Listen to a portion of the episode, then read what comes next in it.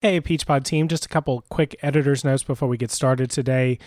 We recorded this episode on Tuesday. You'll hear us mention that in the show, but it's not coming out until Thursday. And so, just one update to add right off the top here. On Thursday afternoon, the Senate did pass disaster relief legislation, but it is unclear if it will the job will totally be done by the time that Congress goes on recess for Memorial Day next week because the House still has to agree to what the Senate passed. So we're still TBD on whether or not that's going to happen. And one other note is the show concludes with an interview with State Representative Brenda Lopez Romero. She's running for the 7th Congressional District. That interview was taped on May 13th. Now here's the pod.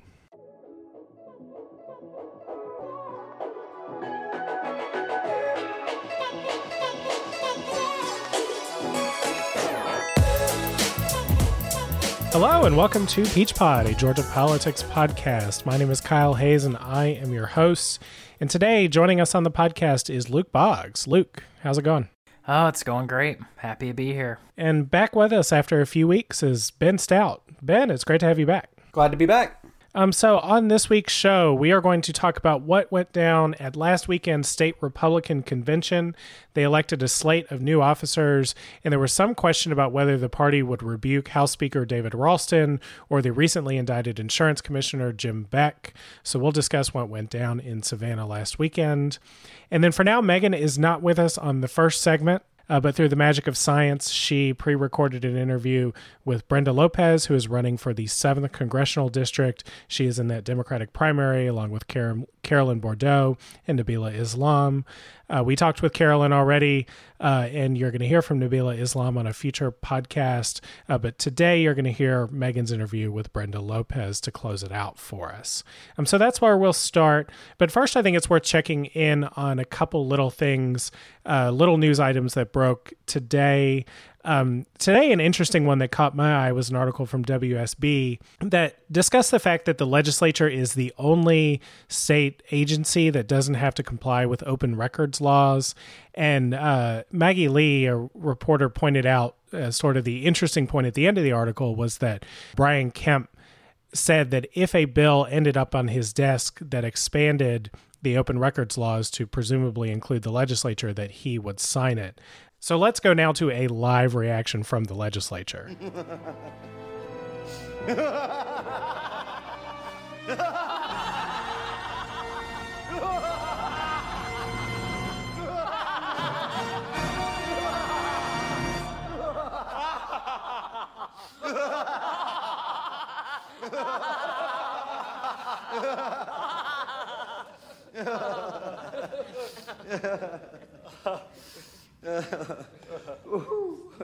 All right, so yeah, we'll see if that actually goes anywhere in the legislature. Um, do you guys have any thoughts on on whether or not the legislature should uh, have to comply with open records laws? From the perspective of the legislators, I, I think that the process of deliberations should not be foiable, right? You should not be able to um, to to know what one legislator was saying to another in the process of of a bill being made. Um, I think that that hurts communication within the process, and I know, frankly, that they would just stop using their emails, and which would be uh, bad for actually kind of getting progress done in the legislature. Um, but for things such as sexual harassment or um, or uh, kind of other more specific items I could see being foiable. Um, but for kind of broad communication uh, through the process of, of uh, legislators doing their, their business during session, uh, I, I don't think that that should be foiable. Yeah, I find it funny because, you, you know, government's one of those things we all want it to be open and all think we should be able to see everything as sort of the default. But I, am reminded since I've been listening to the uh, Whistle Stop podcast about the uh, you know creation of the presidency during the Constitutional Convention, and I, I think it was Madison that was taking notes, and he just like did not plan to release any of them until all the people who had participated had died and funnily enough he was the last one that that died so like that's the only reason we know like how that all went down so yeah, there, there's some benefit to uh, some of these things not being, you know, searchable for at least some time. Yeah. And then another news item to check in here on. Um, so today, Judge Amy Totenberg issued a, a ruling in an ongoing case um, challenging the state's voting voting system. Um, this was a case that we talked about prior to the midterm elections that you may remember. Um, she denied a motion from the Secretary of State Brad Raffensperger to dismiss this case, which considers whether or not uh, Georgia's voting machines are a secure system. The Secretary of State's office basically argued that the new elections overhaul bill that the legislature adopted this session made the entire case moot, and the uh, Judge Totenberg disagreed with that assessment. Um, Luke, did you want to add any more context? I know we were talking about this today about what this means for the state going forward. Yeah. Well, you know, we're recording on Tuesday and this came out today, so I apologize if uh, I can't, you know, go in all details about this uh, order and what it means. But my first reaction upon getting to look over the order is that basically this case is not over. It's the opposite. It's just beginning.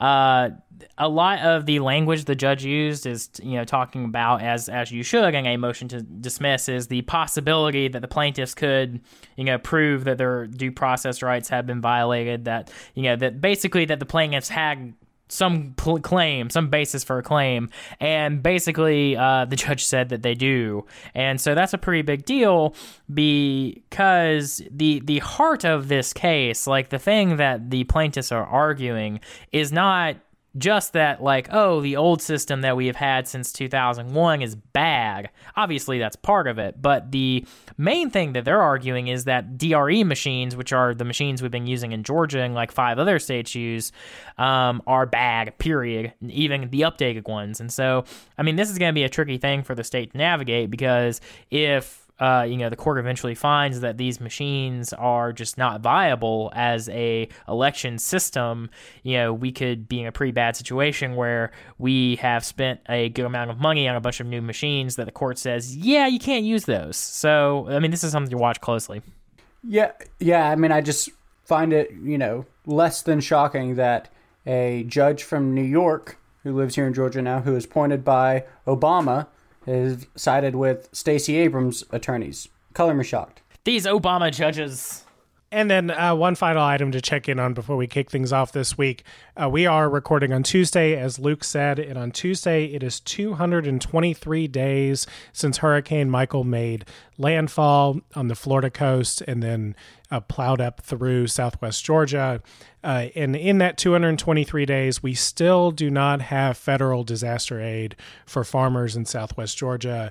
Um, this is a really significant problem for folks down there. Um, we are, according to reporting, Congress is supposedly getting close to ironing out a deal, and they are going on Memorial Day recess uh, the, this upcoming weekend. They won't be in session next week, so hopefully that is some incentive to get something done. I know across the board uh, from state officials, everybody wants this to be done, um, and so hopefully uh, Congress doesn't let us down. Yeah, I'm hearing out of D.C. today. Um, so apparently, Mitch McConnell has stated that they will have a vote uh, in the Senate this week, and the House has passed something which is called same day authority. It's it's basically like it's also known as martial law. But basically, what it is is it says that um, it allows for the House to have a vote the same day as the Senate. Um, so basically, as soon as it passes the House, it'll go immediately over to the um, to the as soon as it passed the Senate, it will go immediately to the House, and they can vote on it same day. And so basically, they're kind of setting the groundwork for this to be expedited right through once it gets through. And McConnell is saying that um, that'll happen. They'll get a vote this week. All right, so let's move on to our first big topic this week. So, last weekend, the state Republican Party held their biennial convention in Savannah and elected David Shafer as their new chairman. But the energy behind the affair was mostly focused on President Trump, with cardboard cutouts, praise from Senator Perdue, and even comments from some attendees about how Donald Trump is a real man, and, and Democrats just don't like that. But for all the excitement, are Republicans a party on the edge as the 2020 election comes into view? Let's start on that point. Um, and Ben, let's start with your reaction to what happened in Savannah this weekend. You know, there was a lot of um, there was a lot of energy behind Trump, but David Shafer in in his speech talked about how the Republican Party was a party in trouble, and there was a lot of frustration over the tough time that Republicans had in the suburbs with the grassroots organization there. Do you think that Republicans are rightly concerned about uh, Republican chances in state elections and uh, their chances for President Trump in 2020? I don't think they're concerned about their chances. I think that they understand that this is not a gimme state anymore, and they're and they're sounding the the wake up call. Um, you, hit the the key word in there that that was being used down at convention, and that is grassroots. Um, our our previous chairman John Watson did an excellent job doing exactly what he promised he would do. He got the Georgia Republican Party out of debt. He settled the lawsuit that was out there. He he raised a lot of money. He did a great job, but he was not a grassroots individual. He never claimed to be, and there and, and so there was there was a want there, and I think that that's what uh, a lot of of the individuals down at convention wanted to see a change in. And I think that um, that when you look at some of the people elected, that, that they went with people that they felt were were more connected to the grassroots, but more especially um, had a passion for um, for focusing on that coming into the 2020 election. Luke, with all this focus on on grassroots efforts and on uh, Republican struggles in the suburbs, do you think that the strategy that they seem to be articulating that they need to take is undermined by the fact that the biggest priority for Republican state legislators in the state this legislative session was this abortion ban bill that has garnered headlines across the country? It's a difficult question to answer, and it's primarily for me difficult because I've held some positions within the Democratic Party before. I've been, you know, part of my county committee uh, since at least 2012, and it's just it's it's really hard to measure the effect of these organizations and like what they're able to do because in in recent years they're really more and more become a clearinghouse for the the biggest campaigns in the state and sort of are facilitators of the strategy of, of you know effectively legislatures. So like doesn't matter that Shafer won versus someone else. It doesn't matter if they're taking strategy A versus strategy B. Like probably on the margins, but I don't really see like Georgia being won or lost by the Republicans because of who took over. You know, it's one of those things where like nobody wins because they have a good state party chair, but you could lose if you have a really bad one. Um, similar to you know presidential debates, and you know they never win the race, but they could lose it for you. And so I, you know, I just, I just wonder how much it matters. But what about Luke? The do you think that? I mean, there's obviously so so electing David Shafer may have an important impact on sort of the nuts and bolts of the campaign operation. But do you think that that could get swamped by the debate over this abortion bill? I mean, that's what Democrats seem to be focused really heavily on. Um, but are, you know, does it resonate enough to where even if the Republicans were to sort of fix their problems on this, the the nuts and bolts of the grassroots strategy, would they still be running on a tough message? Um, given that this bill at least appears to be pretty unpopular. Well, you know, to use a national example, remember how much the GOP since 2012 has focused on winning the Hispanic vote and how much that's a priority of the national GOP. You know, I just don't think it matters that much because, like, what defines the success of a party is its electeds and its candidates and the things that they're advocating for. So, even at the GOP, uh, you know, as a state organization is saying we really care about the suburbs and we're really focused on suburb issues and blah blah blah blah blah. Like that is going to just get swamped out. You know, David Shafer could go out literally every single day and talk about how much the party cares about that. But if their most high profile candidates are talking about the abortion bill and how that is the greatest thing the GOP has ever done, like Shafer's message is not going to be heard by anyone, uh, or you know, really, I, I just don't. You know, state parties are there to facilitate the candidates, in my opinion. Um, and so I just don't see. To, I mean, to answer your question, no, it doesn't matter what Shafer does. Like, people are going to talk about the abortion bill, and no matter how successful he is at getting the nuts and bolts uh, of the party together and you know bringing in grassroots energy, I think eventually that grassroots energy is going to just be translated into supporting the candidates that are talking about the abortion bill. Yeah, I think that Luke is right on kind of the broad spectrum, say like the presidential, statewide. Like, does the the party chairman really matter in that? Probably not so much. Maybe at the margins, as he said. But I think that uh, you know you go by specific race, and I think it does. One of the big races that I think that this will have an impact on is the seventh district. Now, I believe Rob Woodall has done a, a fantastic job re- representing his district up in Washington, but he's never been mistaken for a, a real campaigner or, or a great fundraiser, and uh, and neither was his was his predecessor. He was the uh, chief of staff for his predecessor John Linder, and, and, John Linder was the same way. He wasn't known for being a fundraiser, or for being a campaigner, and I think that that if you look at the seventh district, that really the phone calls have really not kind of been ramped out. The the doors have not been knocked aggressively. The the voter registrations in the Republican Party have not been amped up in that area. And so I think that is an area where you'd say that who is the party chairman, how the ground is run there could affect the outcome of that seat because that you know that that soil from a Republican perspective has not been tilled in some time. Uh, but whenever you're talking kind of nationally and for president, I don't think it matters much. For some specific races, maybe some of those um, uh, kind of suburb races that were lost by Republicans that they're going to try to take back, or for the seventh district, I think you could see uh, an impact there.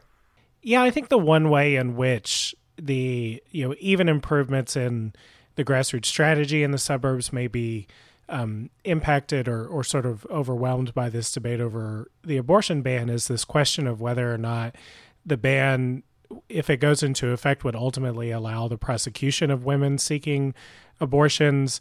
I think that this point, you know, just particularly as somebody who's been consuming a lot of news this week, I think that this is a point that has resonated in the debate about this bill because, you know, traditionally anti abortion advocates have said that the legal punishment should be levied against the uh, the doctor, the provider providing the abortion, and not necessarily the woman seeking it. But you saw Earlier this week, you saw uh, Renee Unterman say that opposing district attorneys who refuse to prosecute women is a wake up call for Republicans.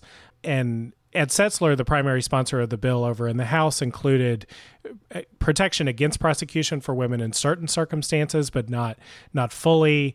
And then I think a, a, piece of audio that you may hear in ads this fall may actually come from the or in next fall may actually come from the 2016 campaign where Trump was asked a similar question um, early in the race, where he was asked if if women um, should suffer any kind of punishment for seeking an abortion, and, and here is that exchange. What do you say about your church? They're very, very strong. They're allowed, to, but the churches make their moral But you running for president of the United States will be chief executive of the United States. Do you believe no, in but, but do you believe in punishment for abortion? Yes or no, as a principle? Uh, the answer is that there has to be some form of punishment for the woman. Yeah, there has to be some form. Ten let, cents, let ten years. I don't what? know. That I don't know. That well, why I don't not? Know. I don't you know. You take positions and everything to, else. I frankly, I do take positions and everything else. It's a very complicated position. So in in both of these cases, in in what State Senator Renee Unterman said, um, and and she may be a candidate in the seventh congressional district. I think she's widely expected to be. And then in what Trump said on the campaign trail in 2016, they both sort of walked this back.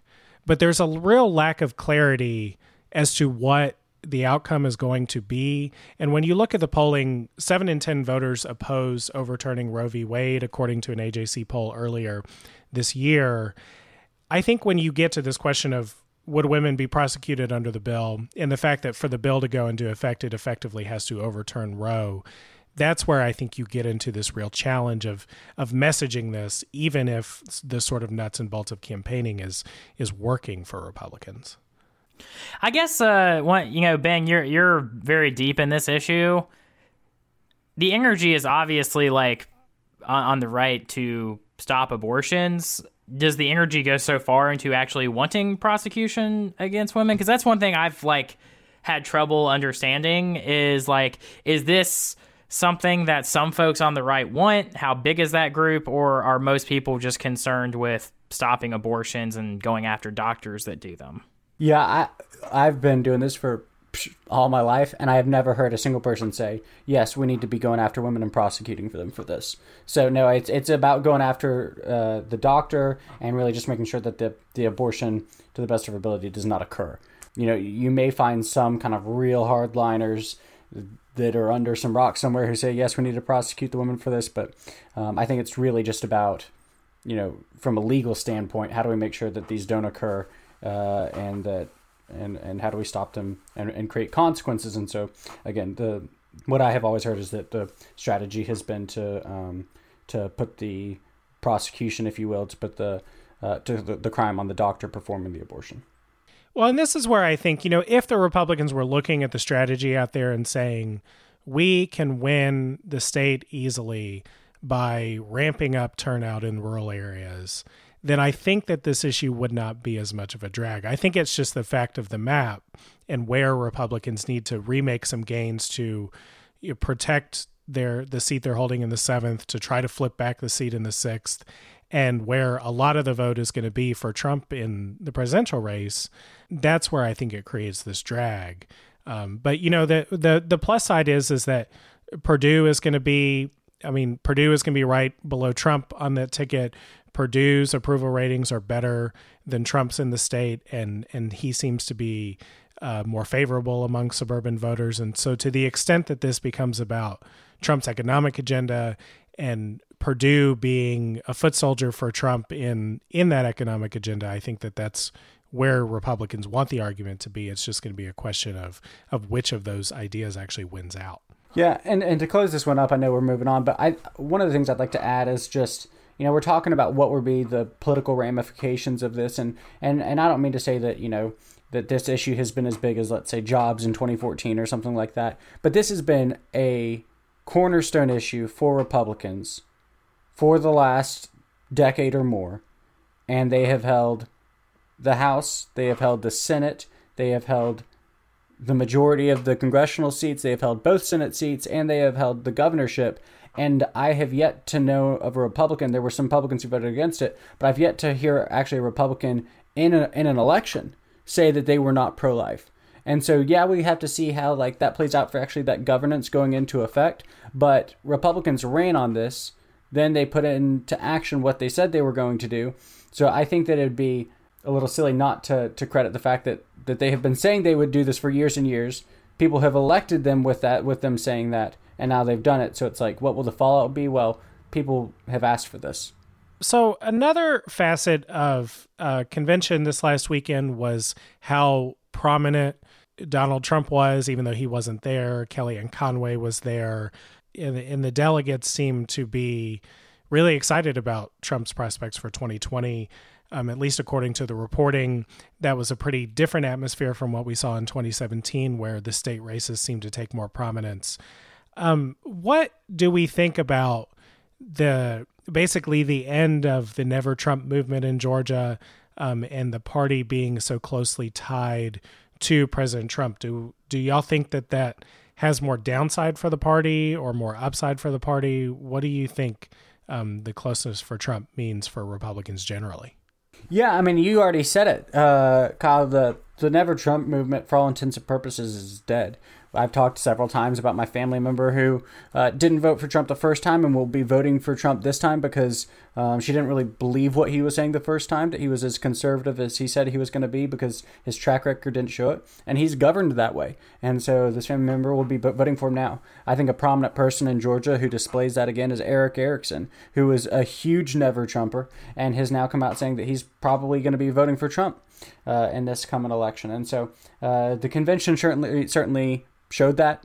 Uh, there were, you know, everybody was fired up for the president and uh, and excited about him leading the top of the ticket, and um, and I think that that, that enthusiasm is uh, is what you would want to see if you're a Republican. If if you weren't enthused about your president uh, at convention, you probably have an issue on your hands you know the the Trump was never going to be defeated because a bunch of Republicans stopped voting for Republicans, and so I'm not very surprised by this like consolidation around Trump. And I think honestly, the Never Trump movement was a lot smaller than people acted like it was. You know, I can name some people who uh, are my friends and are Republicans and did not support Trump, and some of them probably won't support him next time.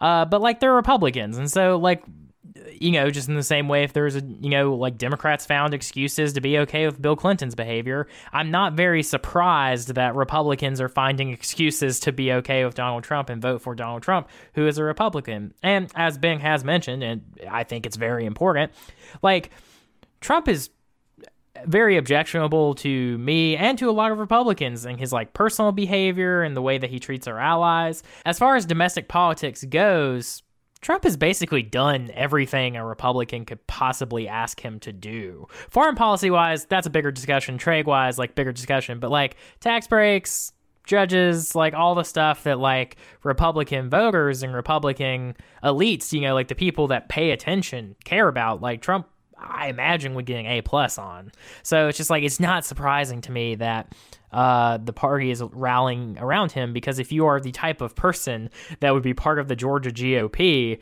the things that you care about are things that Trump is doing very, very well on. Now, you might not like how he gets there, but as far as his results, he's getting the results.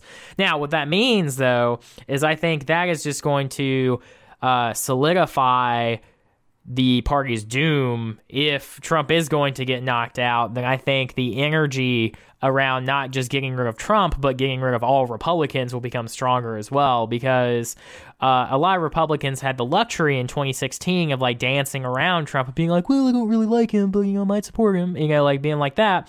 And that's just not go- what's going to happen this time because if you're a Republican and you're running in 2020, you are Donald Trump's best friend and you love everything he does and you have posted the tweets on your wall and you read them before you go to bed, right? You know, instead of your Bible. And I think that will hurt them in a lot of races, and it's probably the reason why Democrats won't be at much risk to lose the House in 2020.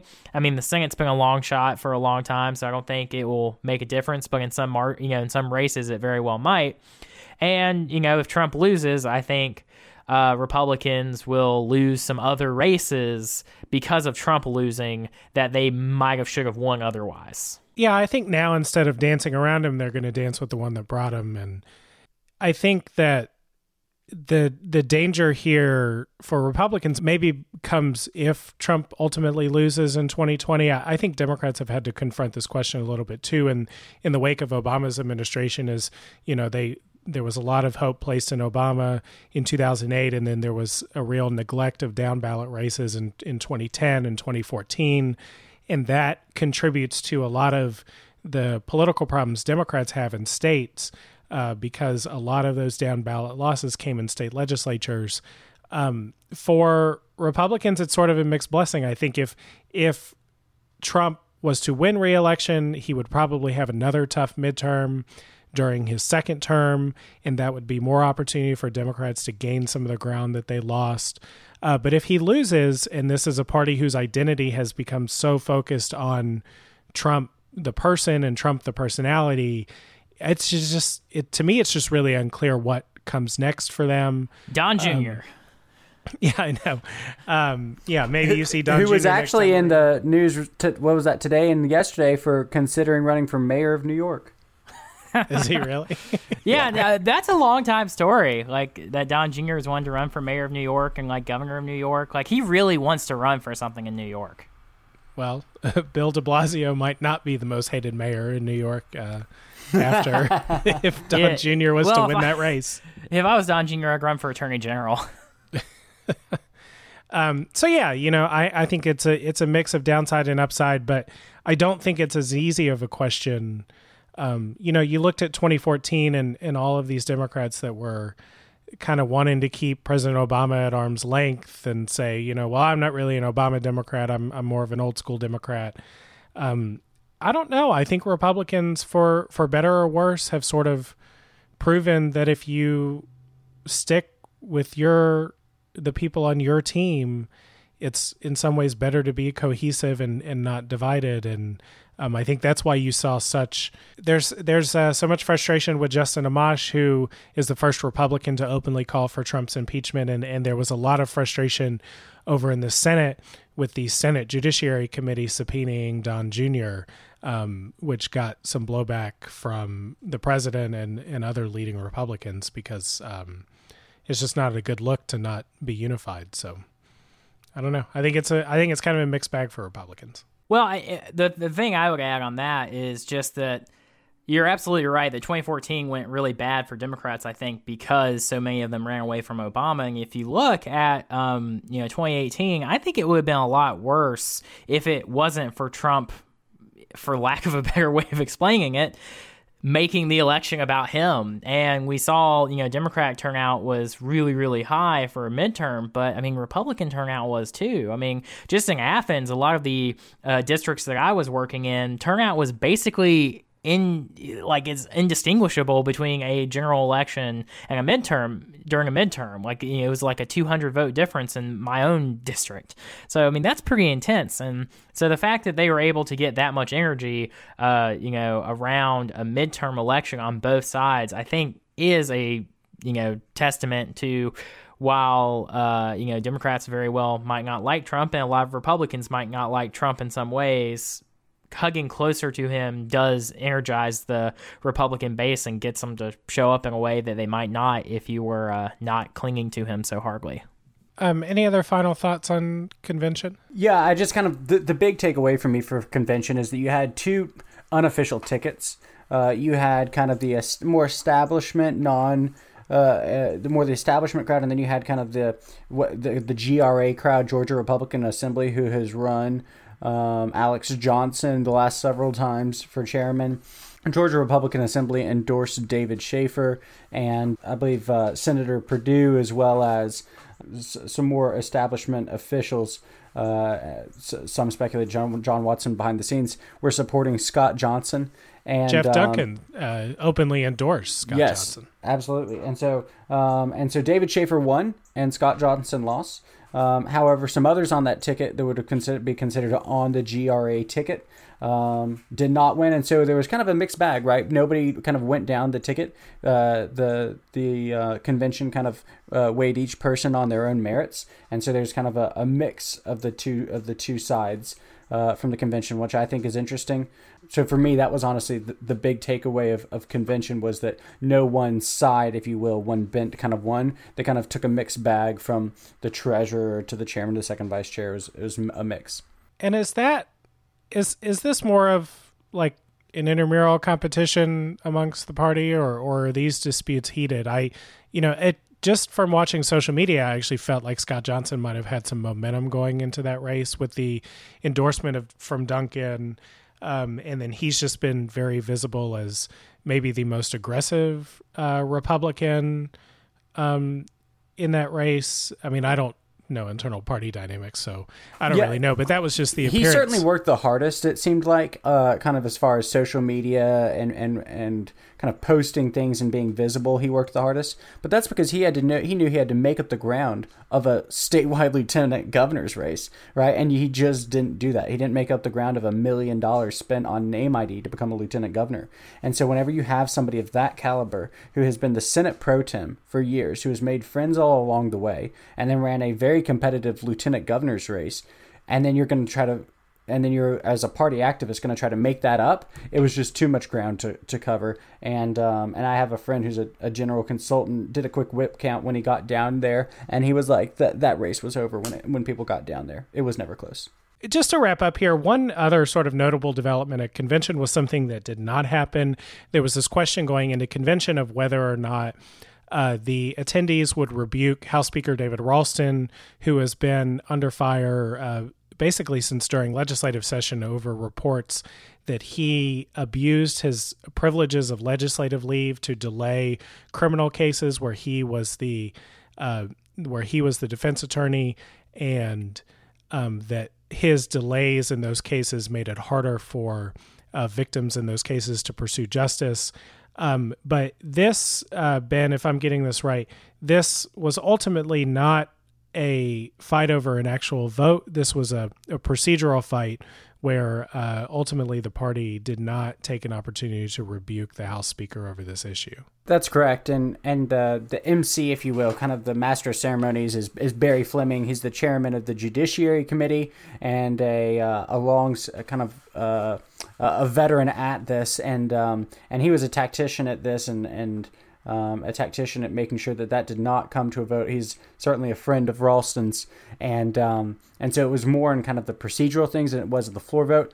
My personal opinion is that if it came to the floor vote, there's a good chance that it may have passed, but it but it didn't come to that. And they also didn't rebuke Insurance Commissioner Jim Beck, who was recently indicted, but I don't know that that's really all that meaningful at all, given that there's now pretty universal calls for him to step down and and not a lot of defense of him once the details of the indictment came out. So I don't know that there's much to read into a lack of a, a rebuke there of the insurance commissioner. Yeah, I think the governor's request for him to step down is enough rebuke as it is. And then one thing that I just could not let go. Uh, another thing that actually didn't happen uh, for the party was they did not elect Nathaniel Darnell as the treasurer of the state party, uh, but he was notable because he wrote in 2014, and this is not 1914, this is 2014, that women should only vote if they have consulted with their father or their husband first, and that if the advice from their father or their husband contradicted how the woman believes that God wanted them to vote, then it would ultimately be best for them not to vote. Now, this was an old blog post. I, I think it's unclear about whether or not he still sticks to those views. Um, but quite the cast of characters over there that was uh, contesting for party seats. Um, but he's he's not elected. But but what an opinion there.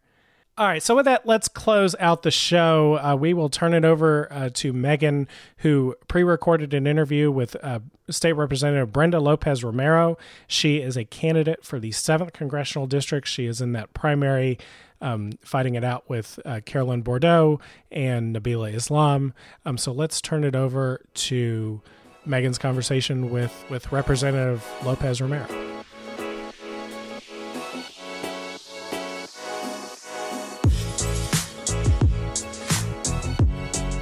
On the show today, we're joined by Representative Brenda Lopez Romero. Brenda is the state representative for District 99 in the Norcross area. She started her own law firm and serves as vice chair of the Latino caucus for the Democratic Party of Georgia. Thank you so much for having me. We're so excited to have you and to get get to know you a little bit. Um, so, would you mind just giving us a little bit of information about yourself? Yes, well, as you, uh, you had mentioned, I am an attorney. I do primarily um, immigration matters and um, in immigration court doing re- removal defense and family based immigration and some work visas. Um, I'm also um, been working as a community advocate with uh, community based organizations that work with issues of immigrant rights, civil rights, and voting rights. And um, currently, I am on the education and retirement committees in in in the legislature. And edu- education for me is kind of one of those um, things that have been of most importance um, in my personal life, and the reason why I am always seek to push um, improvements on the quality of education. Great. Well, that makes a lot of sense. That's a super important topic to us, too. Um, so let's go ahead and kick things off with some questions. If you get elected to represent the 7th Congressional District, chances are Democrats had a pretty good night, including likely taking the White House back and possibly the Senate. So you would be going to Washington to govern, presumably. Presumably, in your view, what should be the top priority for the next Congress? I actually um, think about it in two prongs, right? I believe that there is one national issue that is vital, um, that is, is still important in the seventh congressional district, and but that would be the issue of um, continuing to improve and keep quality uh, affordable health care. Um, and I say it in two prongs because I think that's the conversation we've been having uh, over the last two to four years of what we've seen is absolutely necessary and key to the um, basically the thriving of our economy here in our state and obviously nationwide. My second prong to that is this. In terms of the individual person, the, every resident in the 7th Congressional District, what affects us on our day to day is our pocketbook. And that's why I think it's also important that I continue to push one of the two most important things that relate to, again, continuing to support public schools and, and provide higher um, affordability of higher education, but also supporting good job growth and a, a, thriving economy through support of small businesses and entrepreneurship. For me, I can't separate any of those three issues because they're interrelated to making sure that we have a thriving society. Absolutely. So I'm so I'm so glad you brought up healthcare a minute ago. Democrats nationally are debating what a healthcare agenda should be for the next Democratic president, and the de- the debate seems to fall along the lines of whether folks believe that there should be a role for private insurance coverage. If you're elected to the House, would you like to see the chamber pursue legislation that prohibits private companies from selling health insurance or would you prefer reforms to the existing system where most get their insurance through their employer, the ACA marketplace, Medicare, and Medicaid? Well, to begin with, I do think this is an important conversation to have um, with my constituents. Now, the reality is this we do need to continue to improve, one, protect and improve the, uh, the Affordable Care Act as it stands. But on the improvement side, most definitely, I think that we need to have these conversations about what is the best vehicle to continue to provide a greater coverage of health insurance because the ACA covers a certain gap of individuals, but most definitely does not cover um, all Americans that seek to have quality, affordable health insurance. So I believe that the conversation is most definitely open and should be open to um, have, for example, um, these are examples of things that can be improved upon. Having a government option, which is in fact something that was discussed when initially the ACA was was um, being introduced and, and, and they were working on it. So absolutely, I think that that's that's something that we need to consider and to consider how is it that we can broaden the access of affordability for, for health insurance for a far larger number of, of, individuals that many people may be insured, but they're underinsured. And that equally is something that we need to take a look at. So, also healthcare related, but turning a bit more locally.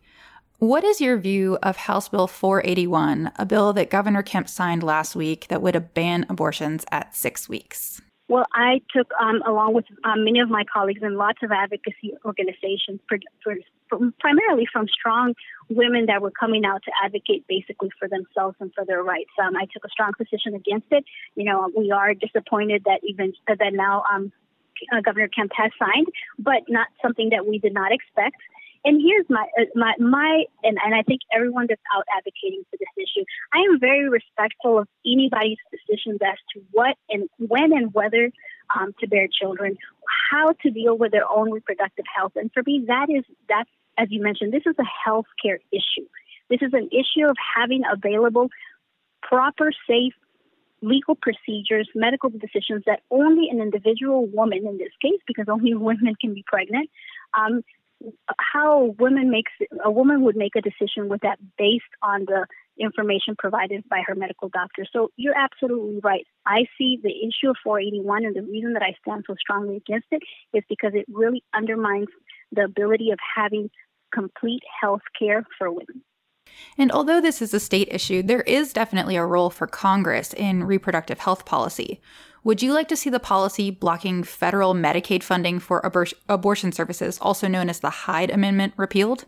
I would definitely um, take a, a consideration at, at, that. Again, there should be no reason why a, a proper medical procedure, um, whether whether it be a termination of pregnancy or otherwise, should be taken off the table. Here's here's the thing: why specifically? Again, as you mentioned, this is a healthcare issue. Many people have to face this. Not, um, and let me rephrase that. I want to be clear: many women have to face this decision about terminating pregnancies, not out of a simple desire of terminating pregnancy, but rather because there's medical reasons why. Um, there's emotional and physical reasons why it, it, may be um, the the choice that that person that woman decides to make, and th- we should not in government be in the place of dictating not to the medical professions and most definitely not to any individual how to best care for their for their well-being and for their the health of their own bodies. Absolutely. I've definitely gone on record on this podcast saying some very similar things. I'm really glad to hear what you just said. Um, 100% with you on that one. So, switching gears a little bit, um, we're going to talk a little bit about climate change. The projections for the impact of, impact of climate change on the US have become even more dire. And a recent report came out estimating that the effects of climate change could cause about $54 trillion in damage in the long run. In your view, what should the federal government do about climate change? I can tell you a very um, clear cut example that we're facing here in Georgia. Um, and we're having currently uh, issues of how do we deal with the resilience and and support for our farmers in South Georgia that have been um, victims of uh, basically weather changes and weather patterns um, where, where, now we had Hurricane Michael devastate um, basically a year's worth of crop, right? And that affects them as as farm um, as agriculture and, and the industry, but also affects us as consumers in our pocketbooks, as I mentioned, right, with the cost of of, of um, produce having to go up and the cost of timber as well, because we have um, a large timber industry in, in South Georgia. And so these issues of climate change are not solely issues about the well-being and, and the health of our earth, which we only have one of those and we need to protect that for the for the futures. But at the end of the day, it all relates back to the well-being and health of our economy here in our state and in our nation. So we absolutely have to look at making sure that um, the government continues to provide the resources necessary to have evidence-based, science-based studies and research on how these issues affect um, our, how climate is, is, is affecting and is providing, um, particularly these devastating consequences that you just mentioned and that I highlighted with what happened with Hurricane Michael here in Georgia. Absolutely. I'm so glad you brought up Georgia specifically because Georgia is definitely affected by climate change, whether people realize it or not. And to kind of ask you a question along the same vein, um, one of the things that we can do to prevent climate change is related to streamlining our transit. And earlier this year, Gwinnett County rejected a proposal to join MARTA. County leaders have since begun reassessing how they would build support for another referendum, while conservative state legislators from the county's delegation briefly considered prohibiting the county from taking up the MARTA question again. How do you view your role as a member of Congress in building support locally for transit? Or would you view the vote in March as the end of the discussion in Gwinnett? Well, I believe that the federal government and us as legislators in Congress actually do have a very important role. First of all, we have a role in, in continuing to provide funding and resources to promote projects such as public transportation, particularly transit. And so, absolutely, we can take a look at that basically as a budget item um, as a budget item, right? That that's crit- critically important. But you're right. I also think that absolutely, as a person, um, as a congressional person, it is vital that we continue to use our platform in Congress to work with our local governments to continue to promote um, public transit generally um, and public transportation again, in Metro Atlanta, absolutely important, but this is an issue that affects all of our state. And if, you know, and quite frankly, what happened with the Republican legislators that tried to uh, um, prevent Gwinnett County from having another referendum vote is really something that is has was self-serving. It was for purposes of their own concerns because their districts are becoming far, far more competitive, and we had so many seats split, particularly in Gwinnett County. But the reality is that every business um, powerhouse in Gwinnett County was severely um, disappointed by, by their efforts and were completely pro um, pro um, transit. As, as, again, it goes back to economy and to our bottom lines and their pocketbooks, right? They understand that the only way we're going to be able to continue to sustain growth, to continue to attract businesses to our county and to our region and to our state is for us to have good infrastructure. And infrastructure, of course, includes roads, bridges, but it also includes transit. And anyone that does not under that does not support that does not really support the well-being and economic growth of our, our, our region and our state. So to switch gears to a little bit more, um, I guess you you would say like people central centric politics. Of course, all politics tend to be people centric, right? Because um, you're you're serving your the nation and your constituents, but just to be a little bit more specific, the nation has not historically been terribly LGBTQ friendly, but is statistically becoming more so.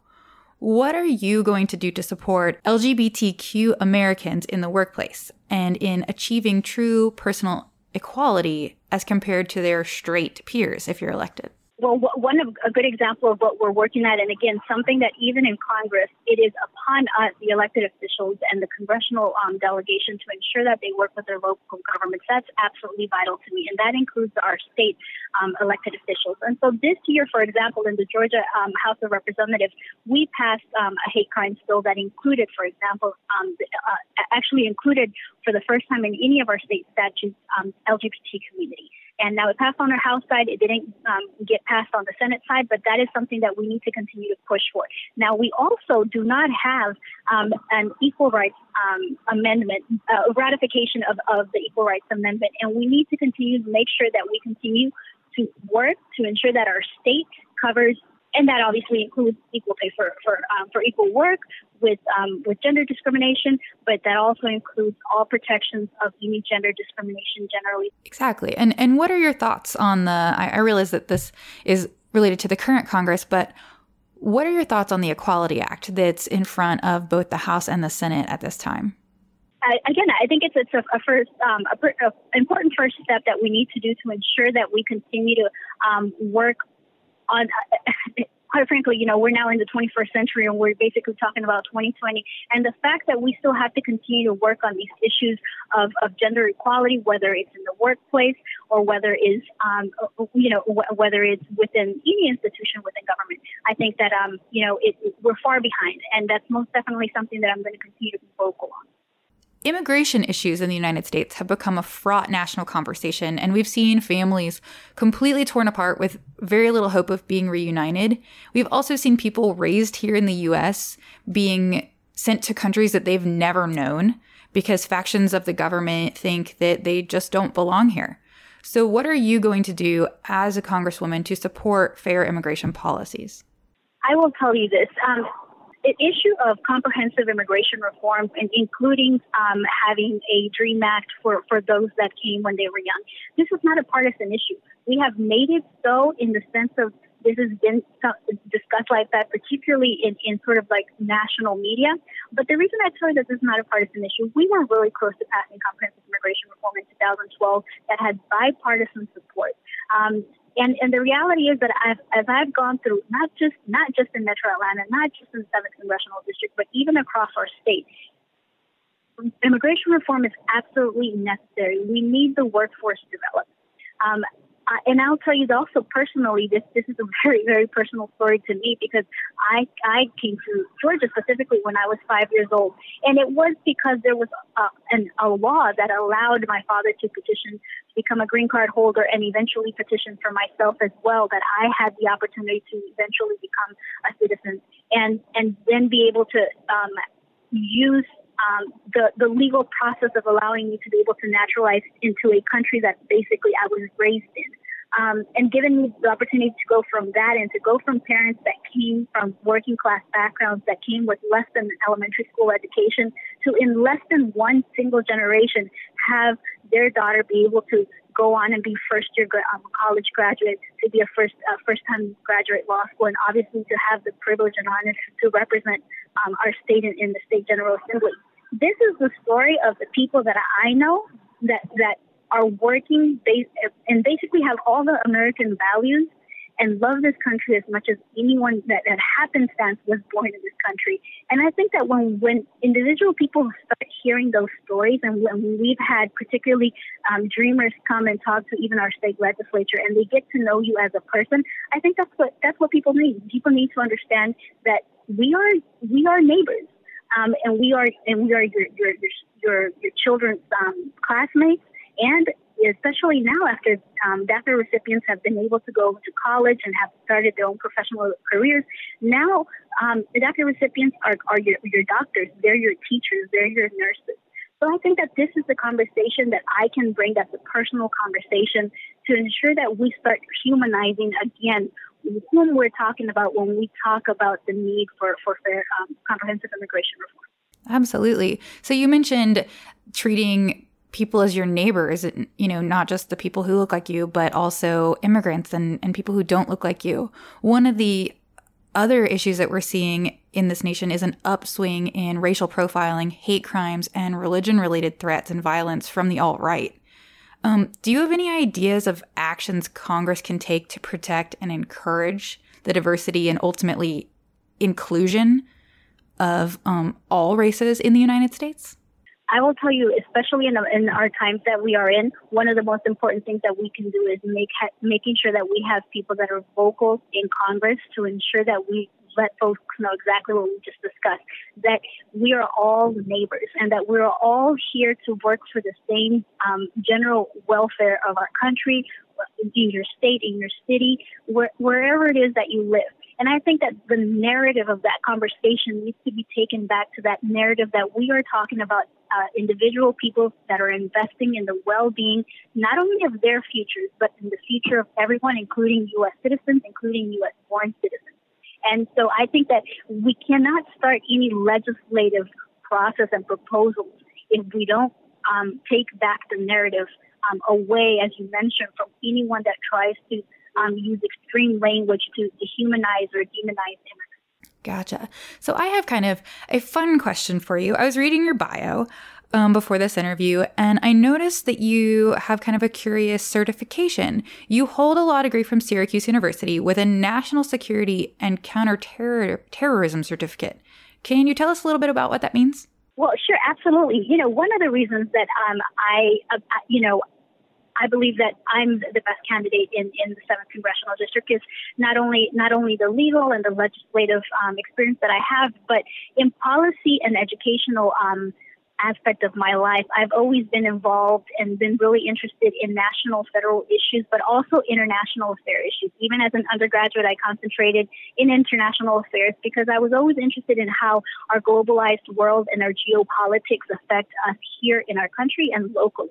And so when I went on to law school, very similarly, simply because I think part of my interests um, rely uh, lie on in that sector, especially in, in issues of um, smart power through our Department of State and, and diplomacy, um, I ended up having a, a um, working with what was former special prosecutor for um, for the Sierra um, Leone tribunals, um, David Crane, and he had a certification um, for national security and counterterrorism issues. So a lot of my legal background that I did and the work that I did, particularly uh, particularly in law school, revolved around issues of anything from arms conflict to being on national security agency seminars, and also within within the context of international law, humanitarian law, human rights law at the at the in, in with an international focus.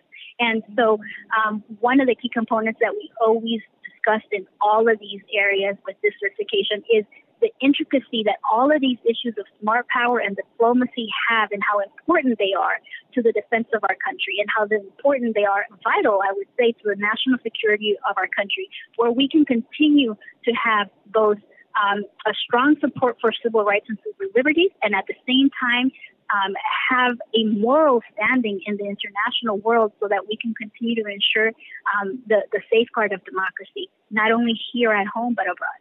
That's really cool and impressive. And I'm glad I asked you about that. I've just I've never seen that on anyone's bio before, so I just had to had to ask. Um, so, is there anything that we haven't discussed uh, that you want to bring up before we close out the interview? Well, one, of the things that I had mentioned earlier when, when I introduced myself, and, and I think how important this is, I absolutely think it's crucial that we continue to focus on um, education and, and, building a workforce that goes into the that, that goes into the 21st century. But quite frankly, we have to start looking about what sort of education um, curriculum and processes do we need to have um, a workforce for the 22nd century right? And one of the things that we haven't focused on is ensuring that we provide um, a proper educational background in te- technology and te- te- technological capabilities because that is our future. That is the future of this country, and that's also going to be the future of innovation. That's going to be our next economic market uh, markets that we're going to go into. And so, when I speak about supporting education, particularly, and I'm referencing public school education, we need to ensure that our public edu- uh, school education ensures that we're teaching students for the jobs that are coming up next century. Absolutely, that makes perfect sense. So, if we want more information about you or if we want to help out your campaign, where can we find you? Well, I am really easy to reach on social media. We're really active and I take lots of messages there all the time. So, Facebook, Twitter, Snapchat, or Instagram, you can look for me as Vote Brenda Lopez. And also um, our campaign site, you can sign up to, uh, if you'd like um, more information or just, you know, be part of, um, be part of a campaign. That's votebrendalopez.com. And um, I, I, I truly always tell folks that I'm very happy to receive messages from folks, and um, that includes on social media.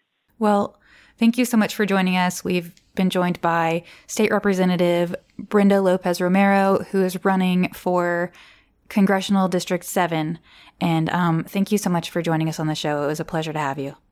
Likewise, it was a pleasure being on. Thank you to State Representative Brenda Lopez Romero for joining the show. And thank you, Megan, for recording that wonderful interview. For now, we are going to leave it there. So we'll talk to y'all next week.